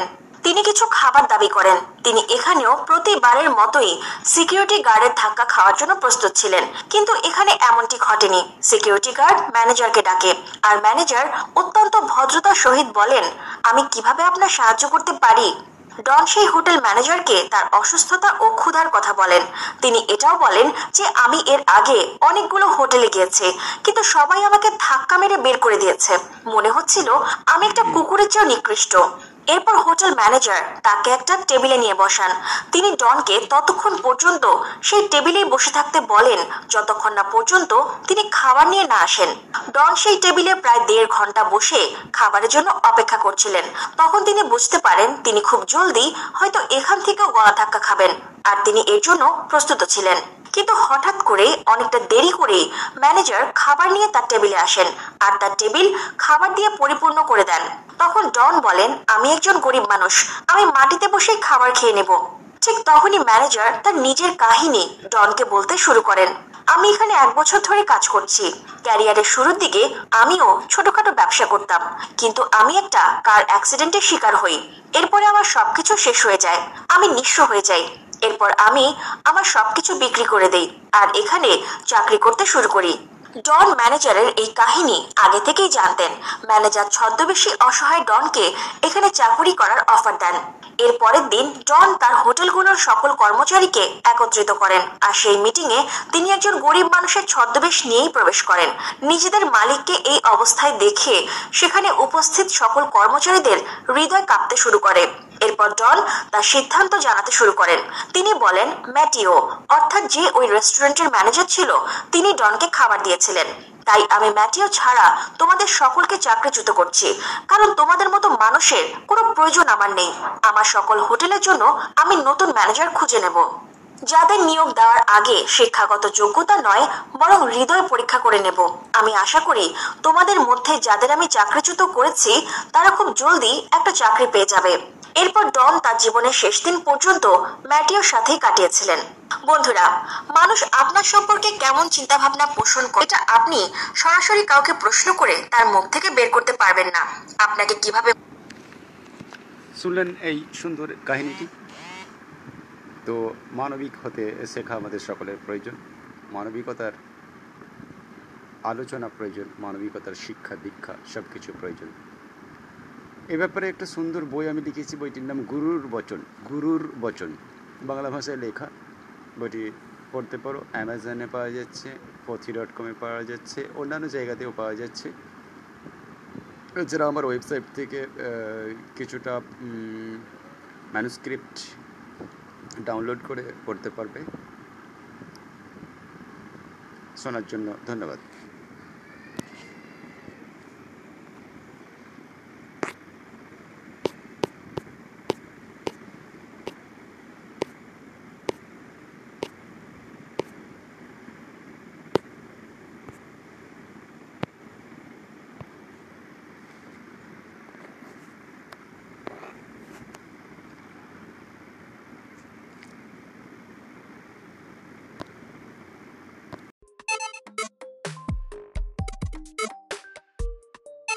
Group fighting for the prophets around the faction. Charges it about who is big and who is small. No one who is big or small, honesty is big. The biggest thing is Allah. You don't know. In the name of religion, sin is all written in the envelope of Allah. We don't benefit from big or small. I have no idea about this in the world. Do good and worship. The biggest thing is Allah, you don't know. Group fighting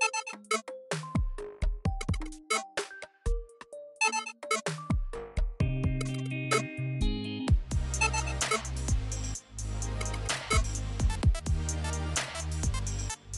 prophets around the faction. Charges it about who is big and who is small. No one who is big or small, honesty is big. The biggest thing is Allah. You don't know. In the name of religion, sin is all written in the envelope of Allah. We don't benefit from big or small. I have no idea about this in the world. Do good and worship. The biggest thing is Allah. You don't know.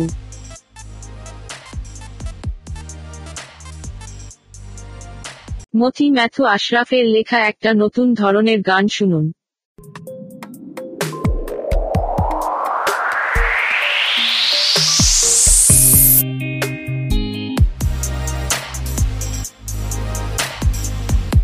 মায়ের তুলনা শুধুই হলো মা, পৃথিবীতে আর কিছু নেই তুলনা। মায়ের তুলনা শুধুই হলো মা, পৃথিবীতে আর কিছু নেই তুলনা। ছোট্টবেলায় হাতটি ধরে চলা শেখা তোর যে, খাবার সময় ছুটে বেড়ানোয় আদর করতো সে।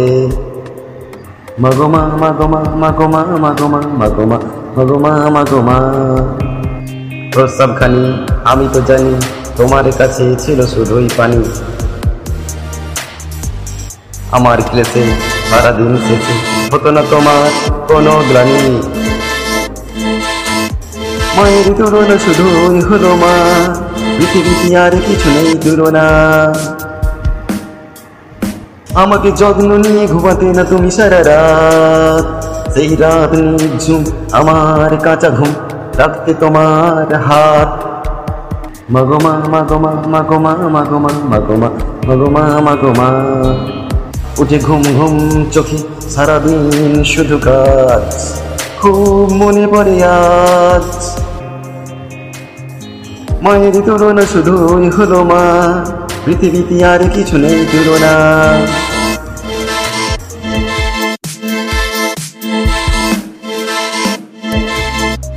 মাগোমা মাগোমা মাগোমা মাগোমা মাগোমা মাগোমা মাগোমা।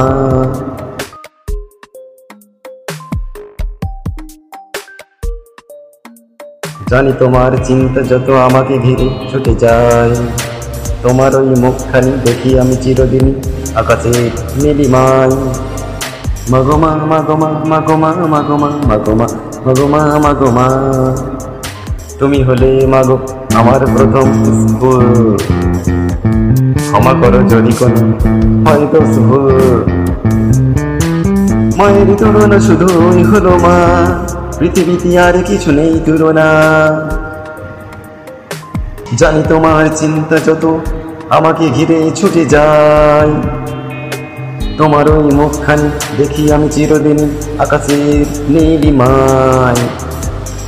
মাগোমা মাগোমা মাগোমা মাগোমা মাগোমা মাগোমা মাগোমা, তোমার নেই তুলনা, তোমার নেই তুলনা, তোমার নেই তুলনা, নেই তুলনা।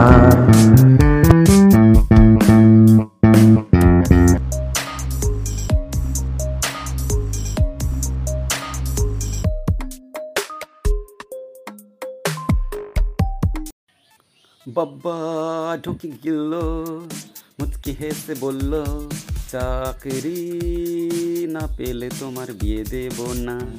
বাবা আমার কি বিয়ে হবে না? ছোট ছিলাম, ভালো ছিলাম, ছিল না কোনো চিন্তা। বড় হয়ে গেঁড়া কলে শুধু দুশ্চিন্তা। হাজার হাজার জিকে মাথায় করে কিলবিল, জীবনের যুদ্ধে আমার মহা মুশকিল। চল যুবকের দল আবার বনে চল, আদিম মানুষ যেথাই ছিল ঘরে ফিরে চল। ঘুরছে সভ্যতার চাকা, শুধু আমরা ঘুরছি না। ছোট ছিলাম, ভালো ছিলাম, ছিল না কোনো চিন্তা। বড় হয়ে গেঁড়া কলে শুধু দুশ্চিন্তা। হাজার হাজার জিকে মাথায় করে কিলবিল, জীবনের যুদ্ধে আমার মহা মুশকিল। মনটা যে বুড়ালো, বয়স 36 পেরোলো, শেষে পাশ পাশ করে হয়েছি ভব ঘুরে। ইন্টারভিউ দিয়ে মরলাম, চাকরি পেলাম না। বাবা আমার কি বিয়ে হবে না? বাবা ঢুকে গেল, মুচকি হেসে বলল, চাকরি না পেলে তোমার বিয়ে দেব না। বাবা আমার কি বিয়ে হবে না? চল যুবকের দল আবার বনে চল, আদিম মানুষ যেথাই ছিল ঘরে ফিরে চল।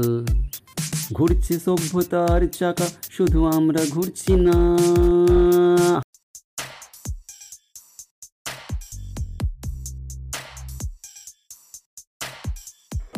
অসহায় অসহায় আমরা, অসহায় অসহায় অসহায় আমরা অসহায়। রাধিকার জীবনে একটা শখ ছিল, ছেলেটা শেষমেশ হয় যেন ভালো। চট করে কাজ করে ছেলেটাকে খাওয়ালো, ছেলেটা বড় হয়ে মেয়ে নিয়ে পালালো। অসহায় অসহায় আমরা, অসহায় অসহায় অসহায় আমরা অসহায়। তাই ভিক্ষার থালাটা মাঝে মাঝে ধরে ক্লান্ত শরীরে সারা গ্রাম ঘোরে। ঘুরে এসে সংসার সুন্দর সাজিয়েছে, রাধিকার অভিষেকে দিন রাত কাশিছে।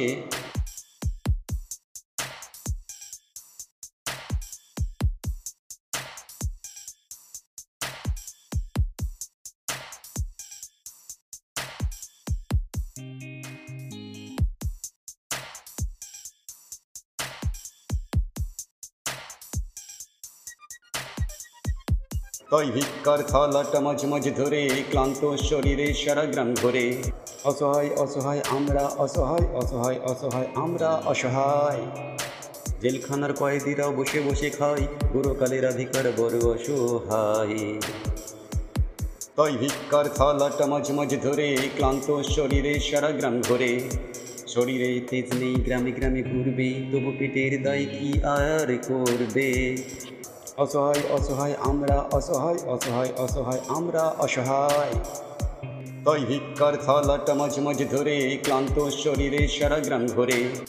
সবার ইউনিয়ন করে দাবি আদায়, আমাদের বৃদ্ধদের ইউনিয়ন চাই চাই চাই চাই চাই চাই।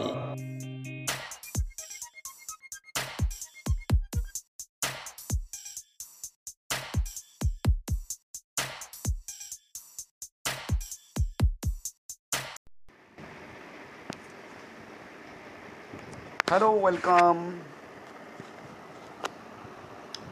to Bangla New Music Radio এবং আমি স্যার মথি মেথু আশরাফ। আজকের এপিসোডটি গুরুর বচন নামক আমার বইটি নিয়ে। এই বইটির কিছু অংশ আমি আপনাদেরকে শোনাচ্ছি, আপনারা শুনবেন। গুরুর বচন, মথি মেথু আশরাফ বা গুরু শ্রী মথি Methu Ashraf, published by Indian glory publication IGP 2021।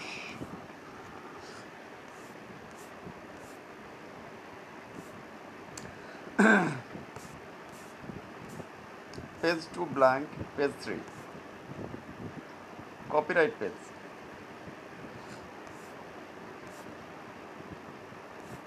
Page 4, dedicated to the creator of the universe। Page 5, my picture। Page 6 blank, 7 acknowledgements, 8 acknowledgements, 9 start। Page 9, Gurur Vachan, Guru Shri Mothi Methu Ashraf। সত্যের পথে, অন্যায়ের সাথে নয়। মন যাকে অন্যায় বলে কোনো অজুহাতে তার নয়, তার ন্যায় নয়, কোনো মতেই নয়।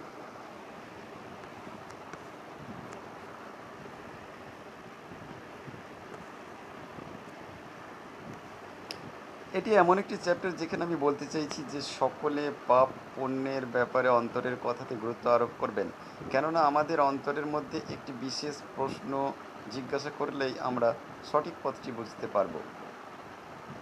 এখন প্রশ্নটা কি? হ্যাঁ, প্রশ্নটি অনেকেই জানেন, সকলেই জানেন, কিন্তু আমাদের গবেষণা করা প্রয়োজন।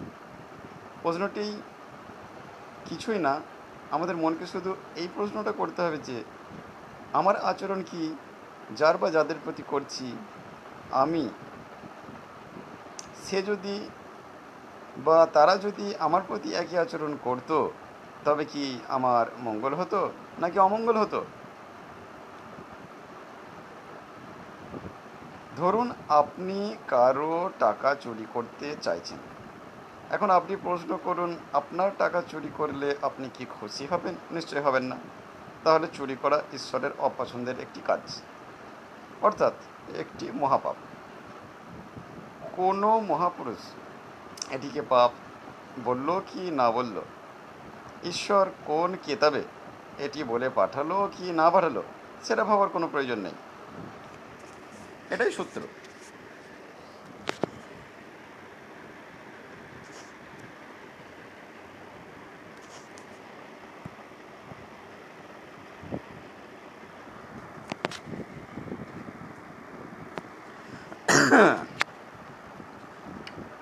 এবার সূত্রটি বিস্তারিত বর্ণনাতে আসা যাক এবং অন্যান্য তথ্য বিস্তারিত আলোচনা হোক। তোমরা কি দেখোনি পৃথিবীর প্রথম সমস্যা হলো সন্ত্রাসবাদ? তবে শোনো, তবে সন্ত্রাসবাদ বিস্তারিত অর্থে রাজনৈতিক বা ধর্মীয় উদ্দেশ্যে ইচ্ছাকৃত সহিংসতার ব্যবহার। এটি প্রাথমিকভাবে শান্তির সময় সহিংসতা বা অযোদ্ধাদের, বেশিরভাগ বেসামরিক এবং নিরপেক্ষ সামরিক কর্মীদের বিরুদ্ধে যুদ্ধের প্রসঙ্গে সহিংসতার কথা উল্লেখ করার জন্য ব্যবহৃত হয়। সন্ত্রাসবাদী এবং সন্ত্রাসবাদ শব্দটি ফরাসি বিপ্লবের সময় উদ্ভূত হয়।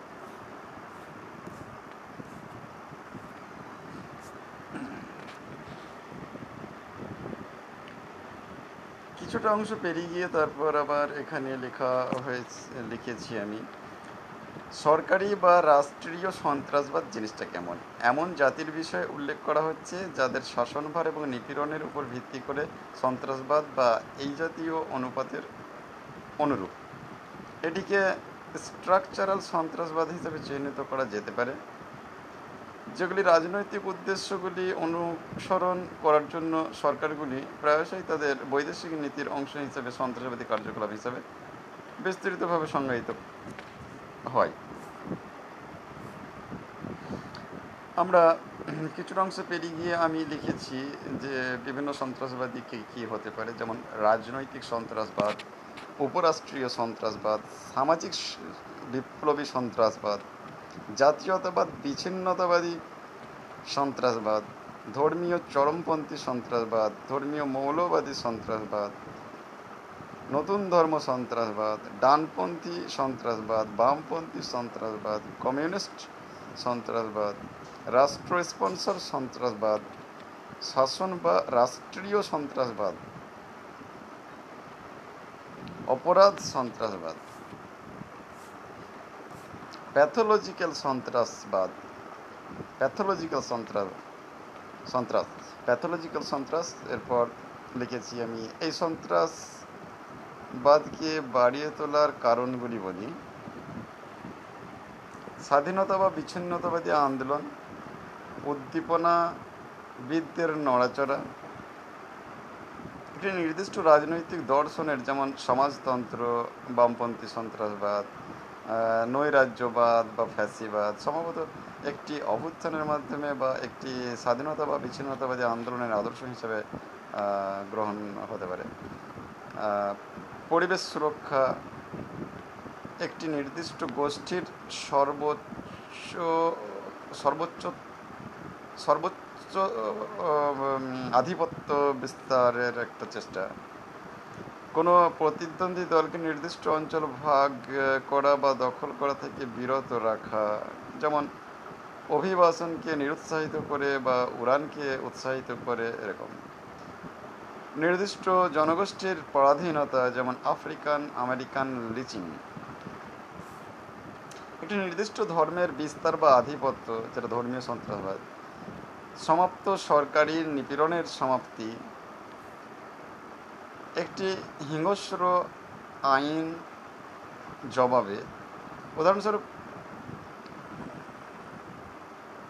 বিভিন্ন হামলা টামলার যে ঘটনা যেমন কিছু কিছু দেখা যায়, বিভিন্ন আইনের জবাবে। তারপর হচ্ছে ডানপন্থী সন্ত্রাসবাদ অন্তর্ভুক্ত সাদা জাতীয়তাবাদ, ফ্যাসিবাদ। কখনো কখনো একই পক্ষের সন্ত্রাসীরা বিভিন্ন কারণে লড়াই করে, উদাহরণস্বরূপ চেচেন এবং রাশিয়ান সংঘাতে ধর্মনিরপেক্ষ চেচেনরা জাতীয় স্বাধীনতার জন্য লড়াই করে সন্ত্রাসী কৌশল ব্যবহার করে অন্যান্য দেশ থেকে আগত উগ্র ইসলামপন্থী সন্ত্রাসীদের সাথে জোটবদ্ধ।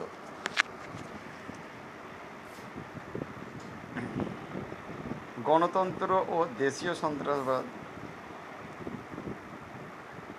মধ্যবর্তী রাজনৈতিক স্বাধীনতা সম্পন্ন দেশগুলিকে সন্ত্রাসবাদ সবচেয়ে বেশি দেখা যায় এবং সর্বাধিক গণতান্ত্রিক দেশগুলিতে এটি খুব কম দেখা যায়।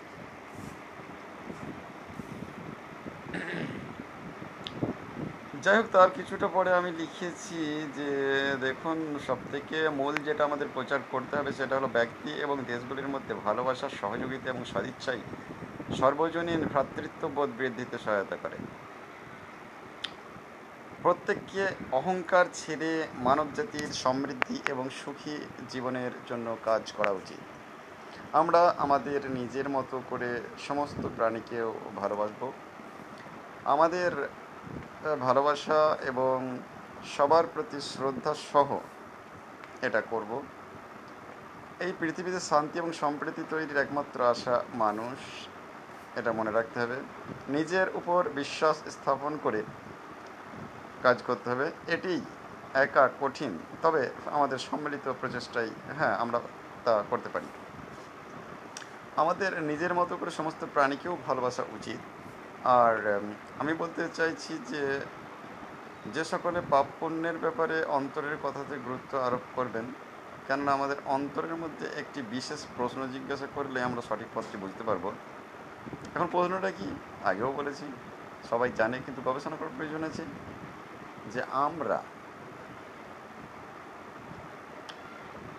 আমার আচরণ কি যার বা যাদের প্রতি করছি আমি, সে যদি বা তারা যদি আমার প্রতি একই আচরণ করতো, তবে কি আমার মঙ্গল হতো নাকি অমঙ্গল হতো? ধরুন আপনি কারোর টাকা চুরি করতে চাইছেন, এখন আপনি প্রশ্ন করুন, আপনার টাকা চুরি করলে আপনি কি খুশি হবেন? নিশ্চয়ই হবেন না। তাহলে চুরি করা ঈশ্বরের একটা অপছন্দের কাজ, অর্থাৎ এটি একটি মহাপাপ।